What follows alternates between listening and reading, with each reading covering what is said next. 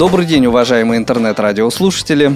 В эфире «Спортивный дневник». У микрофона, как вы уже поняли, э, не Мария Ильинская, у микрофона Игорь Роговских. Э, Маша на момент записи этой программы находится в отпуске, а новость, которую мы сегодня будем обсуждать, не терпит отлагательств, поэтому сегодняшний выпуск проведу я, Игорь Роговских. В студии сегодня я не один, э, со мной два гостя.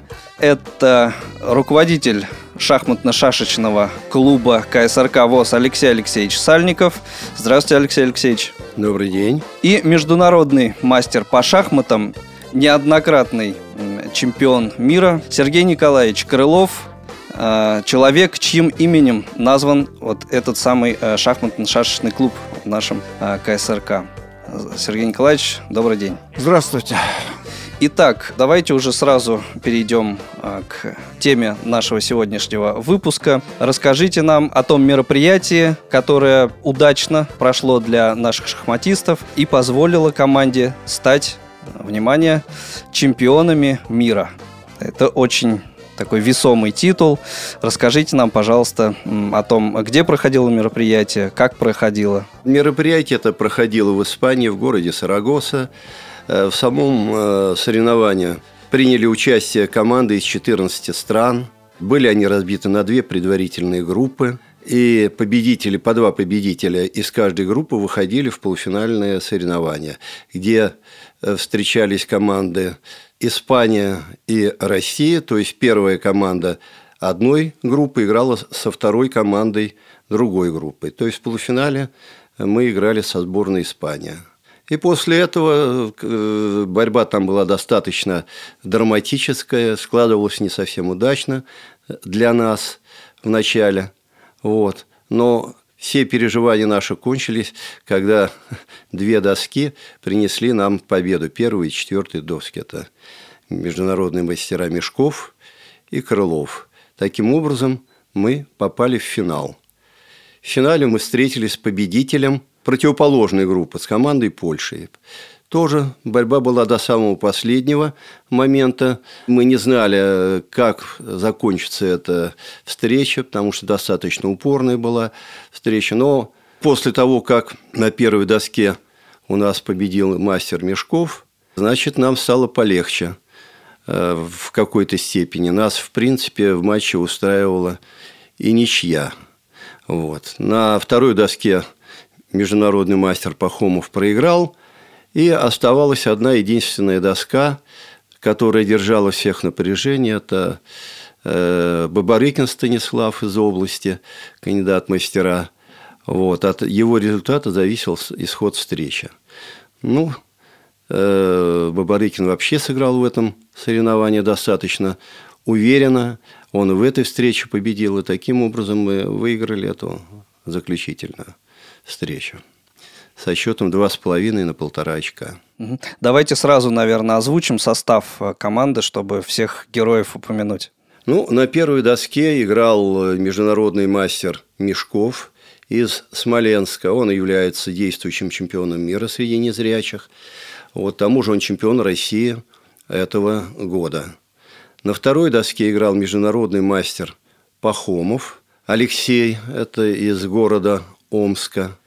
На третьей доске э, мастер Фиде, кандидат мастера по-нашему, это Бабарыкин Станислав. И э, на четвертой доске международный мастер Крылов из Мытищ Московской области.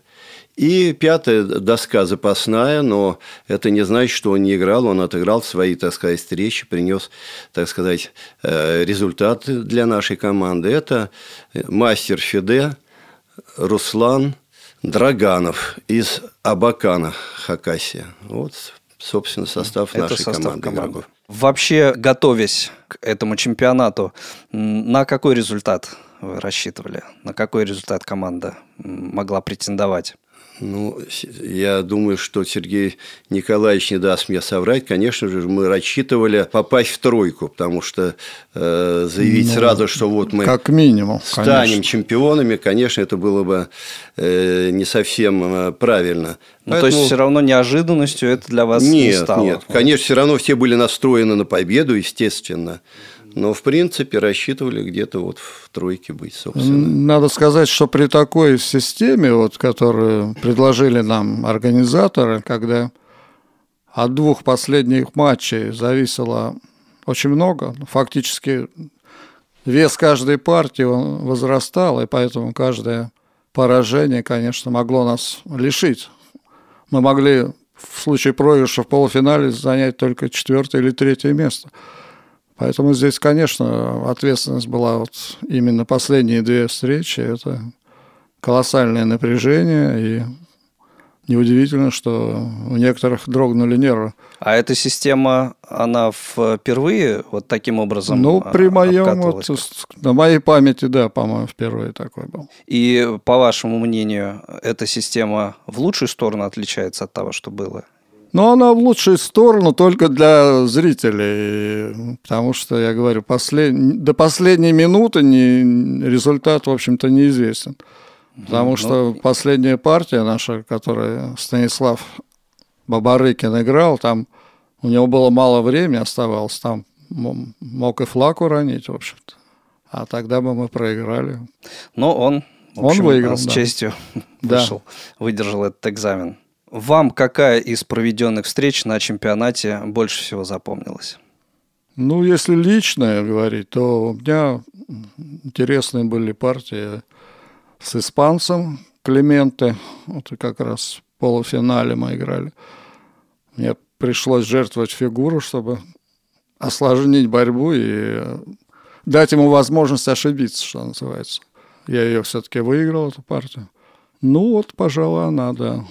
А э, сколько в ходе э, вот, турнира, чемпионата вообще игр э, каждый из членов команды проводил? Ну, если бы не было запасного, то у нас получилось бы по 8. А поскольку некоторых, ну, по разу каждого заменял запасной, Руслан Драганов, он сыграл 4 партии, вот как раз по одному разу мы не играли, то получилось у нас по 7 партий, основной состав сыграл, и четыре партии запасной. Алексей Алексеевич, вы э, всех спортсменов э, своей команды, каждого из них э, знаете, кто сыграл в полную свою силу, от кого-то, может быть, даже вы не ожидали какой-то хорошей такой игры, кто-то, может быть, немножко не оправдал ваших надежд на него. Вот ваше мнение вообще о игре команде в целом? Я понимаю, что, э, как говорят футболисты, счет на табло, но э, тем не менее, вот если такой э, кратенький разбор полетов устроить. Ну, я думаю, что все спортсмены играли с полной выкладкой, просто одни находились, может быть, чуть в лучшей форме в этот момент, оптимальные, другие чуть хуже, поэтому появлялись какие-то и ошибки, но я считаю, что э, лучше всех, конечно, сыграл здесь Бабарыкин, который приносил эти решающие очки, не проиграл ни одной встречи, в отличие, так сказать, от э, остальных членов команды, э, так сказать, кроме Драганова, которые прошли свои встречи с поражениями. Но, как говорится, без поражений не бывает и побед. Поэтому Конечно. все сыграли, я считаю, нормально. Главное, мы были командой, переживали, готовились совместно, брали друг у друга какие-то, э, получали советы, как сыграть там лучше против такого или э, другого соперника. То есть тут То еще есть... и тактические э, да, конечно, конечно. такие ходы предпринимались. Да. да.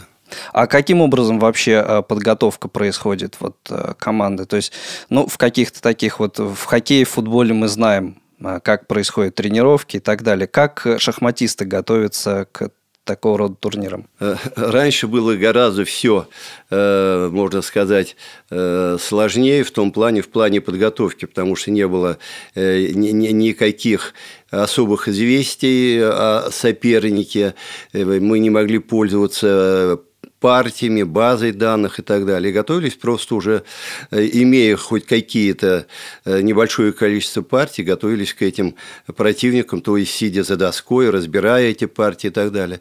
Сейчас же все проще, потому что все, все противники наши как на лицо, все в интернете, все их партии сыгранные за несколько лет и последние партии, которые они сыграли. Все это изучается, э, так то сказать. Есть можно готовиться к игре с конкретным человеком, да, с конкретным конечно, соперником. Конечно, и к любому цвету. То есть э, стало в этом плане, конечно, с одной стороны и проще. Вот.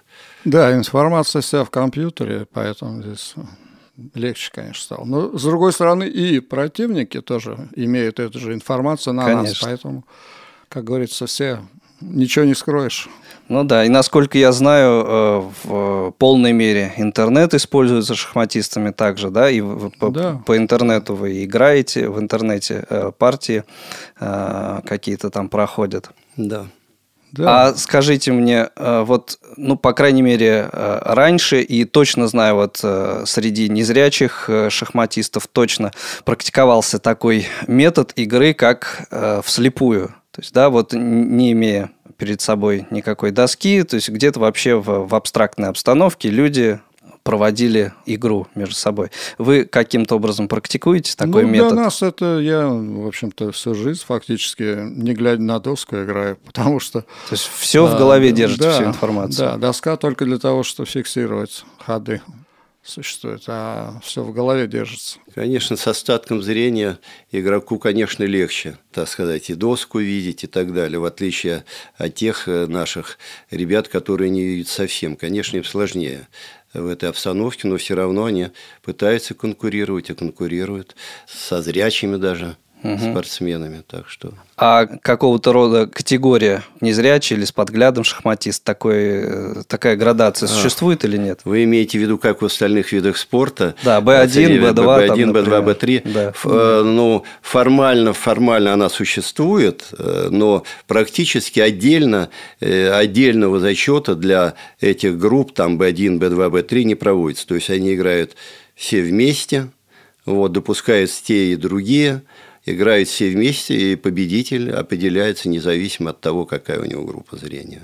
Несколько слов я бы хотел, чтобы а, вы рассказали нам о той, а, уже абстрагируясь вот от а, темы шахмат непосредственно, о той обстановке, которая царила вот на этом мероприятии, как организовано, насколько хорошо все было, потому что это же тоже имеет значение для того, как спортсмен себя ощущает, э, как э, насколько он э, себя чувствует, скажем, в гостинице и так далее. То есть, насколько все организовано было хорошо или плохо.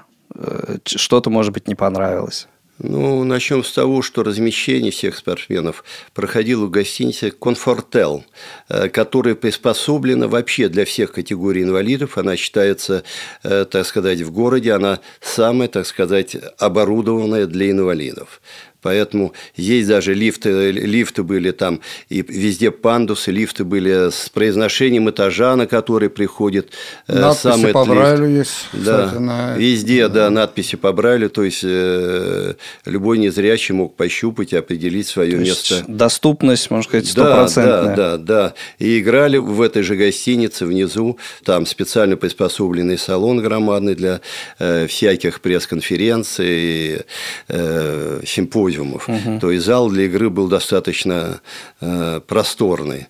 Работал все время кондиционер, во время игры участники могли пользоваться, там стояли бутылки с водой, с холодной, то есть могли во время партии попить, отвлечься немножко. Номера тоже все приспособленные для инвалидов. Даже скажу так, что э, я обратил внимание, да, что даже вот на ресепшн некоторые партии были с инвалидными какими-то отклонениями. То есть там одна девушка работала без э, кисти рук и так далее. То есть они привлекают для работы в этой гостинице и инвалидов. Ну, то есть вот в этом аспекте нареканий вообще у вас никаких, я так понимаю, нет, не возникло. Нет, все нет, было нет, хорошо все. организовано. Был прием организован в мэрии перед открытием соревнований. Все участники были на приеме в мэрии, э, где, так сказать, их приветствовали местные организаторы города, власти города. В общем, все было хорошо. Давайте теперь э, немножко поговорим о том, какие важные ответственные мероприятия в ближайшее время, может быть, будут? То есть э, к чему э, дальше вы готовитесь? Ну, я вам скажу так, что у нас ближайшие мероприятия, это я имею в виду, на уровне чемпионатов и первенств мира Это вот в Белграде с 21 августа по 1 сентября будет проходить первенство мира среди юношей и юниоров и чемпионат мира среди женщин.